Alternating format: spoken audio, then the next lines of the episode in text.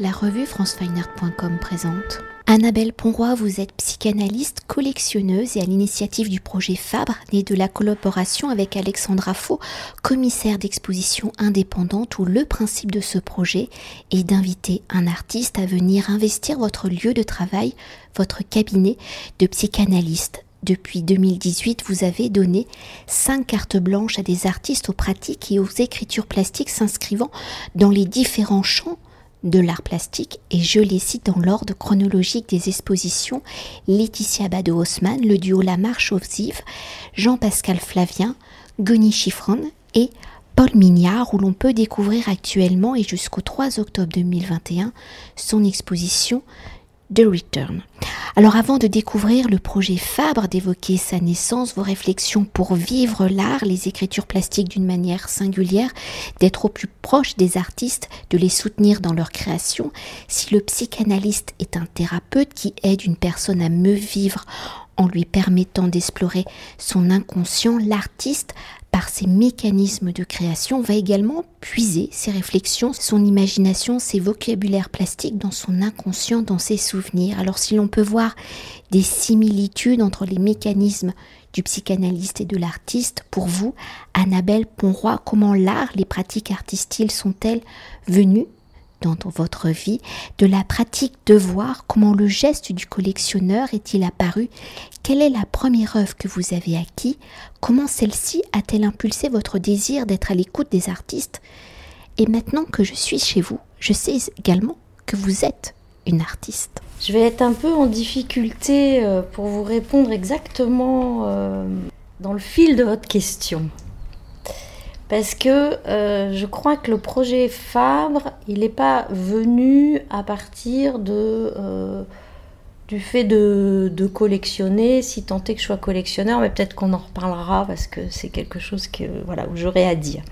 C'est pas du tout venu comme ça. En fait, ce que je propose aujourd'hui à Fabre, c'est venu à partir d'une expérience qui vient d'ailleurs, qui vient d'un lieu dans lequel j'ai travaillé pendant 20 ans, qui est l'hôpital psychiatrique. Et en fait, j'ai découvert, en travaillant dans ce lieu, des possibilités à moi-même ignorées. C'est-à-dire que je me suis découvert une possibilité de travailler avec d'autres, de travailler en équipe, d'inventer des manières de faire, d'inventer des façons de travailler que je ne savais pas que je pouvais faire ça. Ça, c'est la première étape. La deuxième étape, c'est que... parce que finalement, dans le fond, ce qui m'intéresse fondamentalement, c'est la question de la parole. C'est la question du singulier et c'est la question de la parole.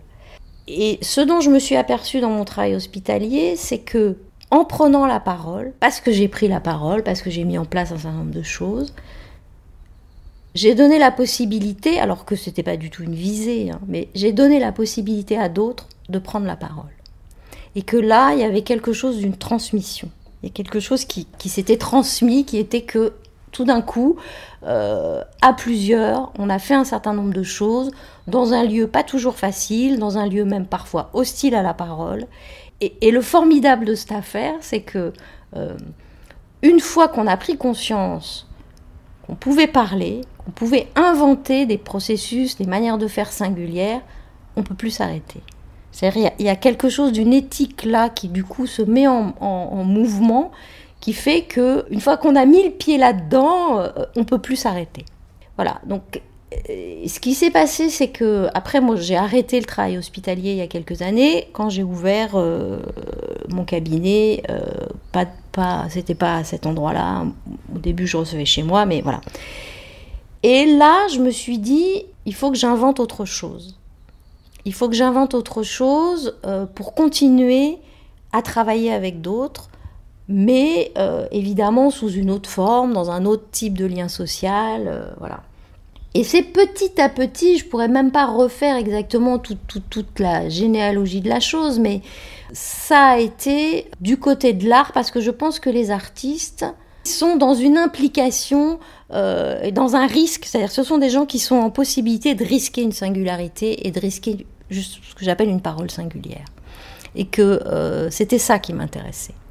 C'était cette possibilité de travailler avec d'autres à partir de la question de la parole. Il y a quelque chose d'une transmission, là.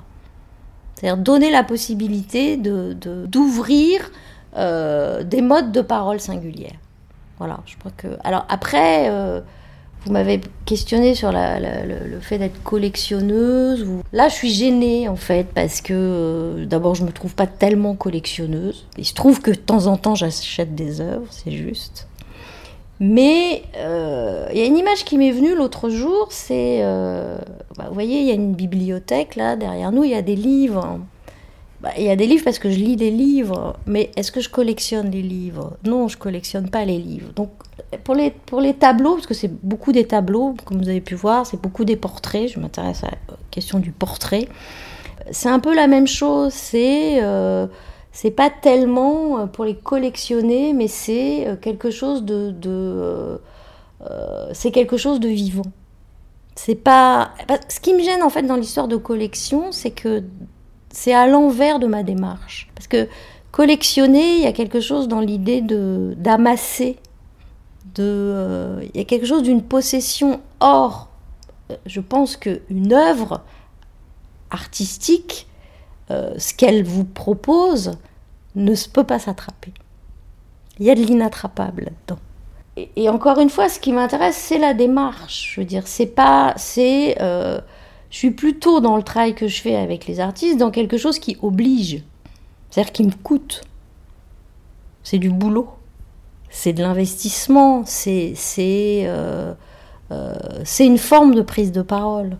Encore une fois, je ne peux pas le dire autrement, hein, c'est comment participer à une vie collective à partir d'une position singulière. Je crois beaucoup à ce qu'on peut faire ensemble, mais à partir d'une position singulière. C'est-à-dire, je ne crois pas au collectif dans la mesure où il y aurait comme ça... Je ne crois pas aux rassemblements qui sont producteurs d'idéologie. Je ne pense pas que ce soit ça qui fasse bouger le monde. Parce qu'en fait, j'ai une ambition folle et démesurée. Hein, c'est de participer à quelque chose qui fait bouger le monde. Donc bon, quand même. Mais d'une manière toute petite, parce que c'est toujours tout petit ce qu'on peut faire singulièrement. Mais c'est ce tout petit-là, et seulement ce tout petit-là, qui peut faire bouger le monde. C'est ce qu'Hannah Arendt appelle les nouveaux commencements. C'est ça, c'est ce qu'on est à même de faire comme miracle, c'est-à-dire d'inventer quelque chose qui fait que... qu'il y a un avant et un après. C'est ça que j'essaye de faire. Mais en même temps, je ne sais pas où ça va. Donc, il n'y a que ça qui fait que ça peut marcher. C'est-à-dire qu'en fait, parce que ça ne marche pas. C'est comment ça ouvre à des rencontres, à de l'inconnu, c'est tout ça. En fait, je ne sais pas où je vais. Et c'est cette tension-là, c'est cette tension peut-être de maintenir cet inconnu, ce truc où on ne sait pas où on va, mais où en même temps, on sait qu'on est en train de vivre une expérience et de faire quelque chose à plusieurs. Voilà. Je ne sais pas tellement si ça répond à votre question, mais... Ça ouvre vers la prochaine question où je reprends quand même le fil exact de ce que j'ai préparé. Donc aujourd'hui, par mon rôle de journaliste, vous posant des questions sur votre implication, vos désirs à soutenir les artistes, votre vision sur le monde de l'art et des différentes écritures plastiques qui le définissent, j'emprunte un peu votre rôle et je vous positionne dans celui de vos patients ou dans nos conversations précédentes. Nous avons déjà abordé la définition du collectionneur et vous venez déjà de l'évoquer. Alors par définition, le collectionneur est celle qui aime réunir des objets ayant certains points commun. Dans une vision plus large, le collectionneur peut être aussi altruiste, philanthrope, où ses actions vont au-delà de réunir des objets, mais d'être aussi donc à l'écoute, au service des autres et ici des artistes. Alors je sais que vous ne vous définissez pas comme une collectionneuse, vous venez de le dire, alors que moi, oui, une collectionneuse dans le sens large de sa pratique. Alors comment justement définissez-vous votre pratique de collectionneur? Vous l'avez déjà évoqué. Pour vous, quel est le rôle du collectionneur, des enjeux d'une collection? C'est marrant parce que je ne sais pas répondre à cette question, parce que je n'arrive pas à me mettre à cette place-là. Parce que, En fait, si on parle du projet Fabre, et je crois qu'on est là pour ça aujourd'hui, il n'est pas du tout, mais alors pas du tout envisagé à partir d'une place de collectionneuse. Il est envisagé à partir d'une idée d'une aventure humaine et de ce qu'une aventure humaine peut avoir comme incidence, comme conséquence sur un collectif. Alors qu'effectivement, après, je dirais, dans l'après-coup d'une rencontre, par exemple avec les artistes qui viennent travailler chez moi, je puisse, je dirais, par affinité à plein d'endroits, que ce soit artistique, que ce soit amical, que ce soit de travail, que ce soit... bien évidemment... que je vais pouvoir acquérir une œuvre des artistes qui sont venus travailler chez moi. Mais plus, je dirais, comme une trace, la trace d'un événement qui a eu lieu, que dans l'idée d'une collection, même si, bien sûr, ça va finir par faire collection, dans la mesure où... il y a un certain nombre d'œuvres qui s'ajoutent, etc. Mais la démarche n'est pas celle-là. Après, je suppose que pour chaque collectionneur a une spécificité dans sa démarche.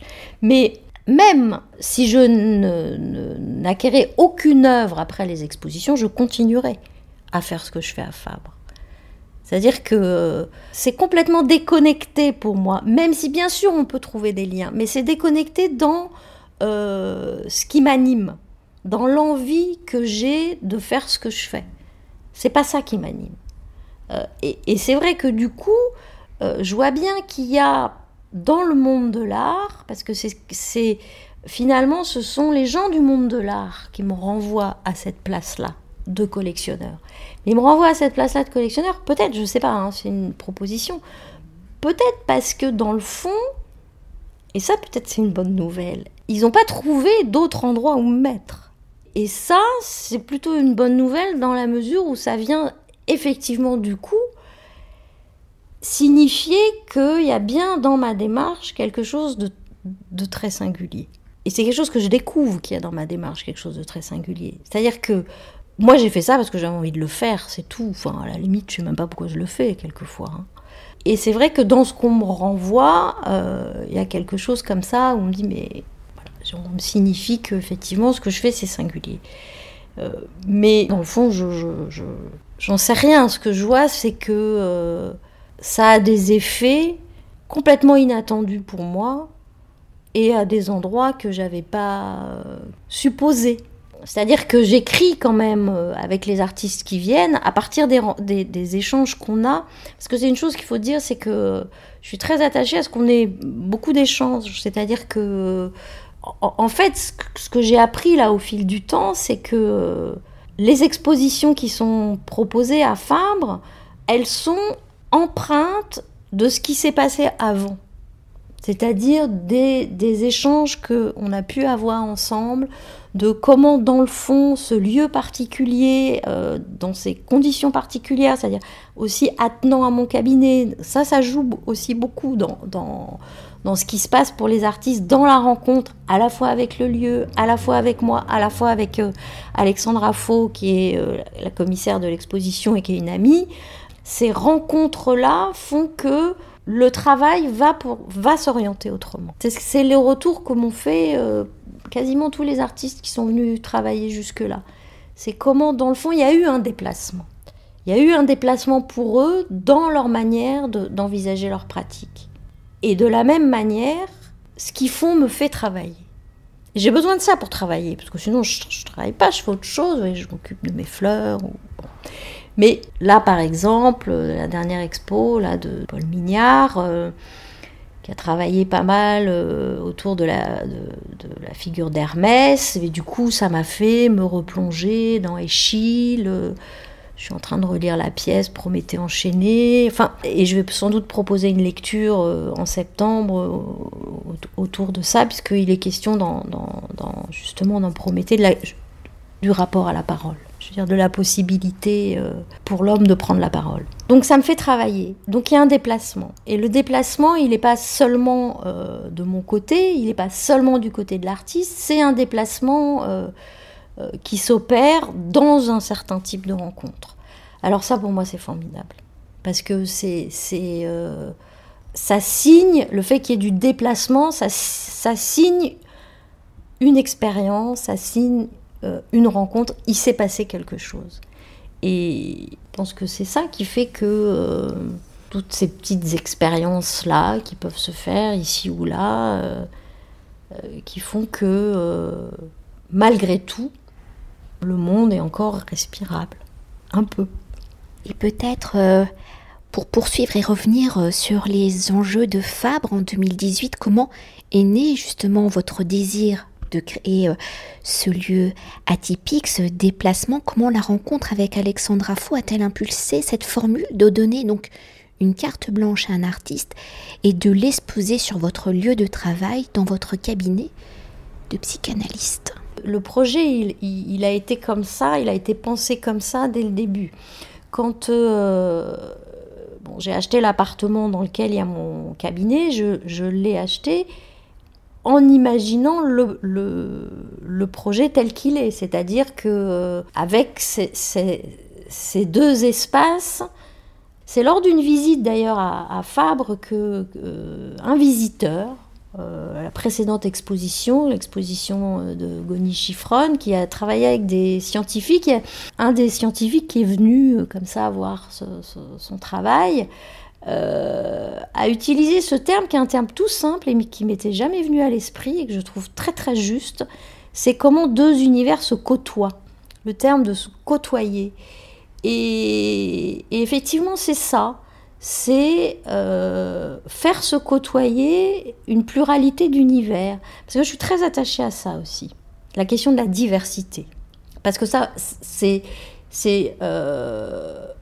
je suis très réfractaire à l'entre-soi. Alors, il est venu aussi comme ça, ce projet.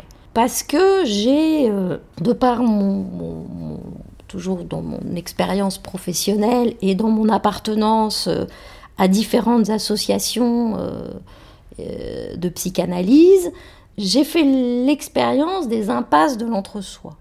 Et comment c'était absolument vital pour que tout ce qu'on fait continue à être vivant, continue à être créateur et continue à y avoir de l'invention, comment c'était très très important de sortir du confort de l'entre-soi. Finalement, quand j'ai pensé à travailler avec des artistes, je suis allée vers un monde, on pourrait dire dans le fond, que je connaissais pas tellement. Je suis dans une forme d'ignorance du monde de l'art. Alors évidemment, là, au fil du temps, je commence à... Mais c'est une ignorance que j'essaye de maintenir. Parce que je pense qu'elle est importante. Elle est importante pour pouvoir continuer à proposer des choses qui ne soient pas nécessairement dans les codes du monde de l'art. Sans être, et ça aussi, c'est mon expérience à l'hôpital, parce que j'ai beaucoup travaillé sur la question des contre-pouvoirs. C'est-à-dire sans être contre quoi que ce soit. Je n'ai rien contre le monde de l'art, je n'ai rien contre les associations de psychanalystes, je travaille avec. Pour autant, je pense qu'il y a un pas supplémentaire ou un pas de côté décisif à faire pour sortir de l'entre-soi et pour être en mesure de proposer des projets vivants. Et choisir de travailler avec des artistes, c'était pour moi une manière de quitter le monde que je connaissais, pour aller vers autre chose. Alors évidemment, je n'ai pas choisi n'importe qui non plus, hein, c'est-à-dire j'ai choisi des gens qui sont en mesure, qui sont dans un risque. Les artistes, c'est des gens qui prennent les risques. Et d'ailleurs, tout à l'heure, vous avez fait un petit rapprochement entre la psychanalyse ou le psychanalyste et l'artiste. Je pense qu'il n'y a pas de rapprochement à faire entre le psychanalyste et l'artiste. Par contre, il y a un rapprochement à faire entre l'analysant et l'artiste, c'est-à-dire celui qui est sur le divan, dans la mesure où ce sont deux lieux extrêmement risqués et qui nous confrontent à une forme de responsabilité vis-à-vis de notre parole. et qui sont deux lieux extrêmement engageants. C'est très très engageant de faire une œuvre, de proposer une exposition, enfin les artistes qui viennent là ou ailleurs d'ailleurs, mais enfin, les artistes quand ils montrent et quand ils proposent leur travail, ils nous montrent et ils nous donnent à voir quelque chose d'extrêmement intime, quelque chose qui est au plus près de leurs préoccupations, de leurs failles, de leurs difficultés à être, etc. C'est pas rien. L'analysant sur le divan, il est dans une posture qui n'est pas confortable non plus et qui fait... Enfin, je veux dire, aller chez un analyste, s'allonger sur un divan, c'est courir le risque de découvrir des choses qu'on n'a pas envie de découvrir, de savoir des choses qu'on n'a pas envie de savoir. Et en plus, ça nous met dans une posture où, une fois qu'on l'a découvert, il faut en assumer les conséquences. Donc, c'est pas forcément une sortie de printemps, hein. Et je crois que là aussi, c'est ce qui m'intéresse. C'est-à-dire, en fait, je crois que j'aime le courage. J'aime le courage, alors pas le courage du héros, pas du tout, non. J'aime le courage de... D'ailleurs, je crois que c'est Hannah Arendt aussi qui dit ça. C'est-à-dire que... Je ne sais plus si c'est Hannah Arendt ou si c'est Camus, qui sont deux figures qui m'intéressent beaucoup. Mais... c'est que le courage, c'est pas le courage du héros, justement, c'est celui des anonymes. Ce sont les anonymes qui font bouger le monde. C'est à ça que j'essaye de participer au courage des anonymes. Pour poursuivre et pour évoquer quand même la ligne éditoriale de Fabre, comment justement les artistes présentés sont-ils à l'image, le reflet de votre sensibilité, de vos intérêts pour certaines écritures plastiques dans le choix des artistes? Comment le dialogue avec Alexandra Faux, un commissaire des expositions, influence-t-il votre regard, votre sensibilité? Alexandra, elle me connaît bien. Parce qu'en général, ça se passe comme ça. En tout cas, pour le moment, ça s'est passé comme ça. On discute des artistes, elle me propose des artistes, on en parle. Elle me dit « Tiens, j'ai pensé à un tel ou un tel, qu'est-ce que t'en penses ?» En même temps, elle me connaît bien, donc je pense qu'elle ne me parle pas de n'importe quel artiste. Elle sait un peu ce qui m'anime, ce qui m'intéresse, etc. Donc voilà, après on en parle, et puis... je regarde, et puis je me dis, tiens, elle, ça pourrait être pas mal, ou lui. Ou... Et puis, à partir de là, on organise une rencontre. Et en fait, pour moi, ce qui est décisif, c'est ça. C'est ce moment de la rencontre. C'est-à-dire que c'est pas tellement... je choisis pas en fonction de ce que j'ai... Enfin, du travail, de si j'aime pas, ou... non, c'est pas ça qui détermine, pour finir, le choix, c'est ce qui va se passer pendant la rencontre avec l'artiste. C'est-à-dire que c'est vrai que je suis très sensible et assez attachée au fait que l'artiste puisse être sensible au dialogue qu'il peut y avoir. C'est-à-dire qui est en mesure de... Enfin, en mesure, je n'ai pas envie de dire ça comme ça, mais qui est sensible à ça, qui finalement, si je perçois chez lui une certaine forme de joie à pouvoir s'inscrire dans ce projet-là, qui est forcément un petit peu spécial, enfin un petit peu différent peut-être de ce qu'il a fait, ce dont il a l'habitude jusque-là, et où...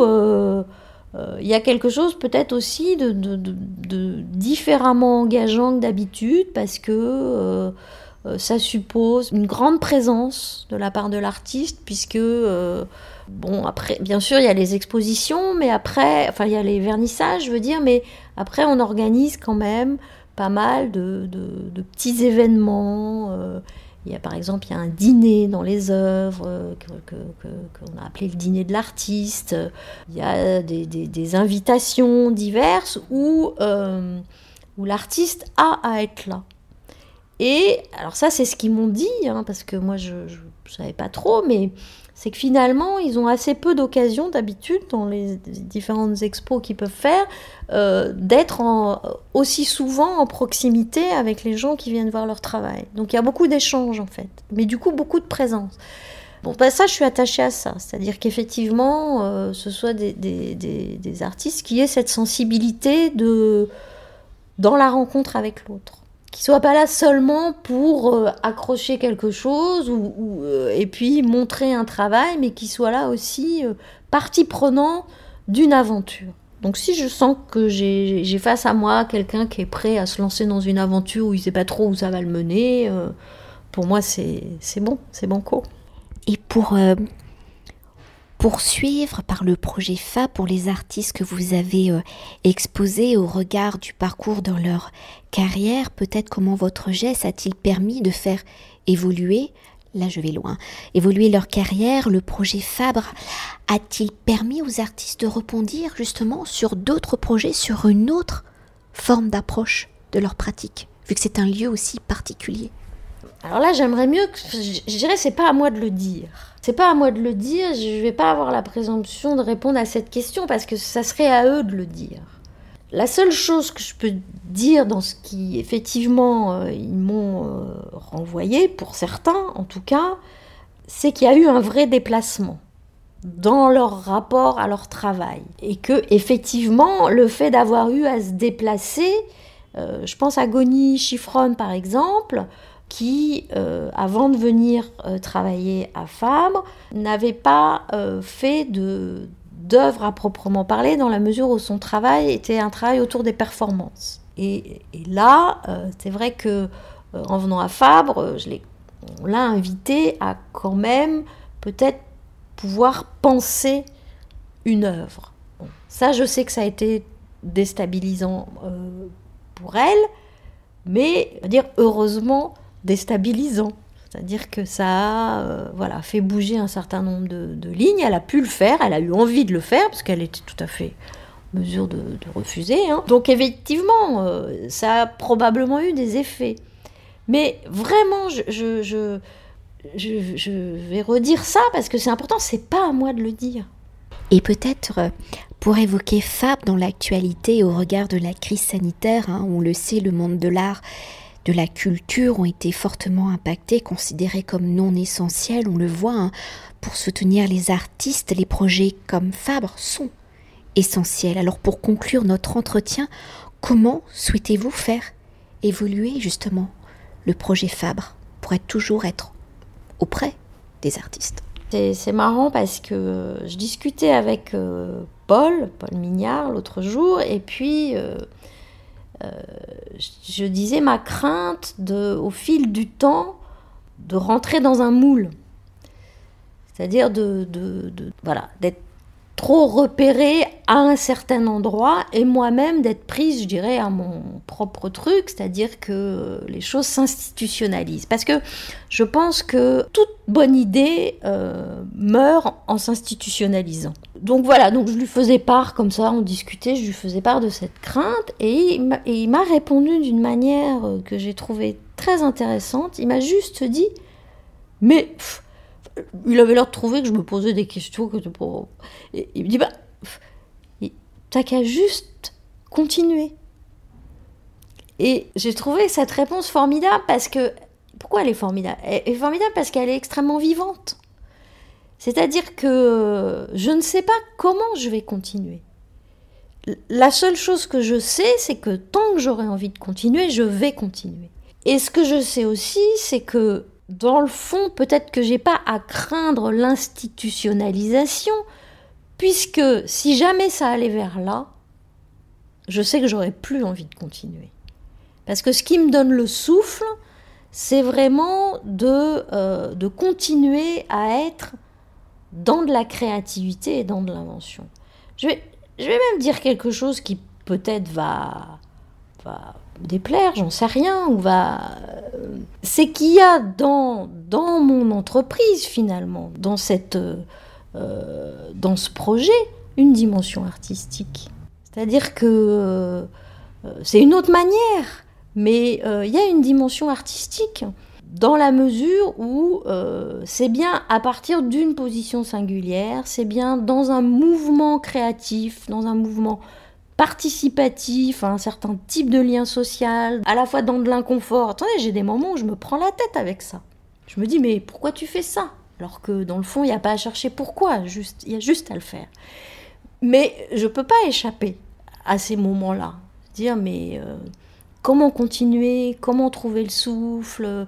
Comment continuer à être dans ce partage-là ? C'est dans de l'inconfort tout le temps. C'est-à-dire, c'est pareil, je veux dire, l'appartement, il est tout le temps en mouvement.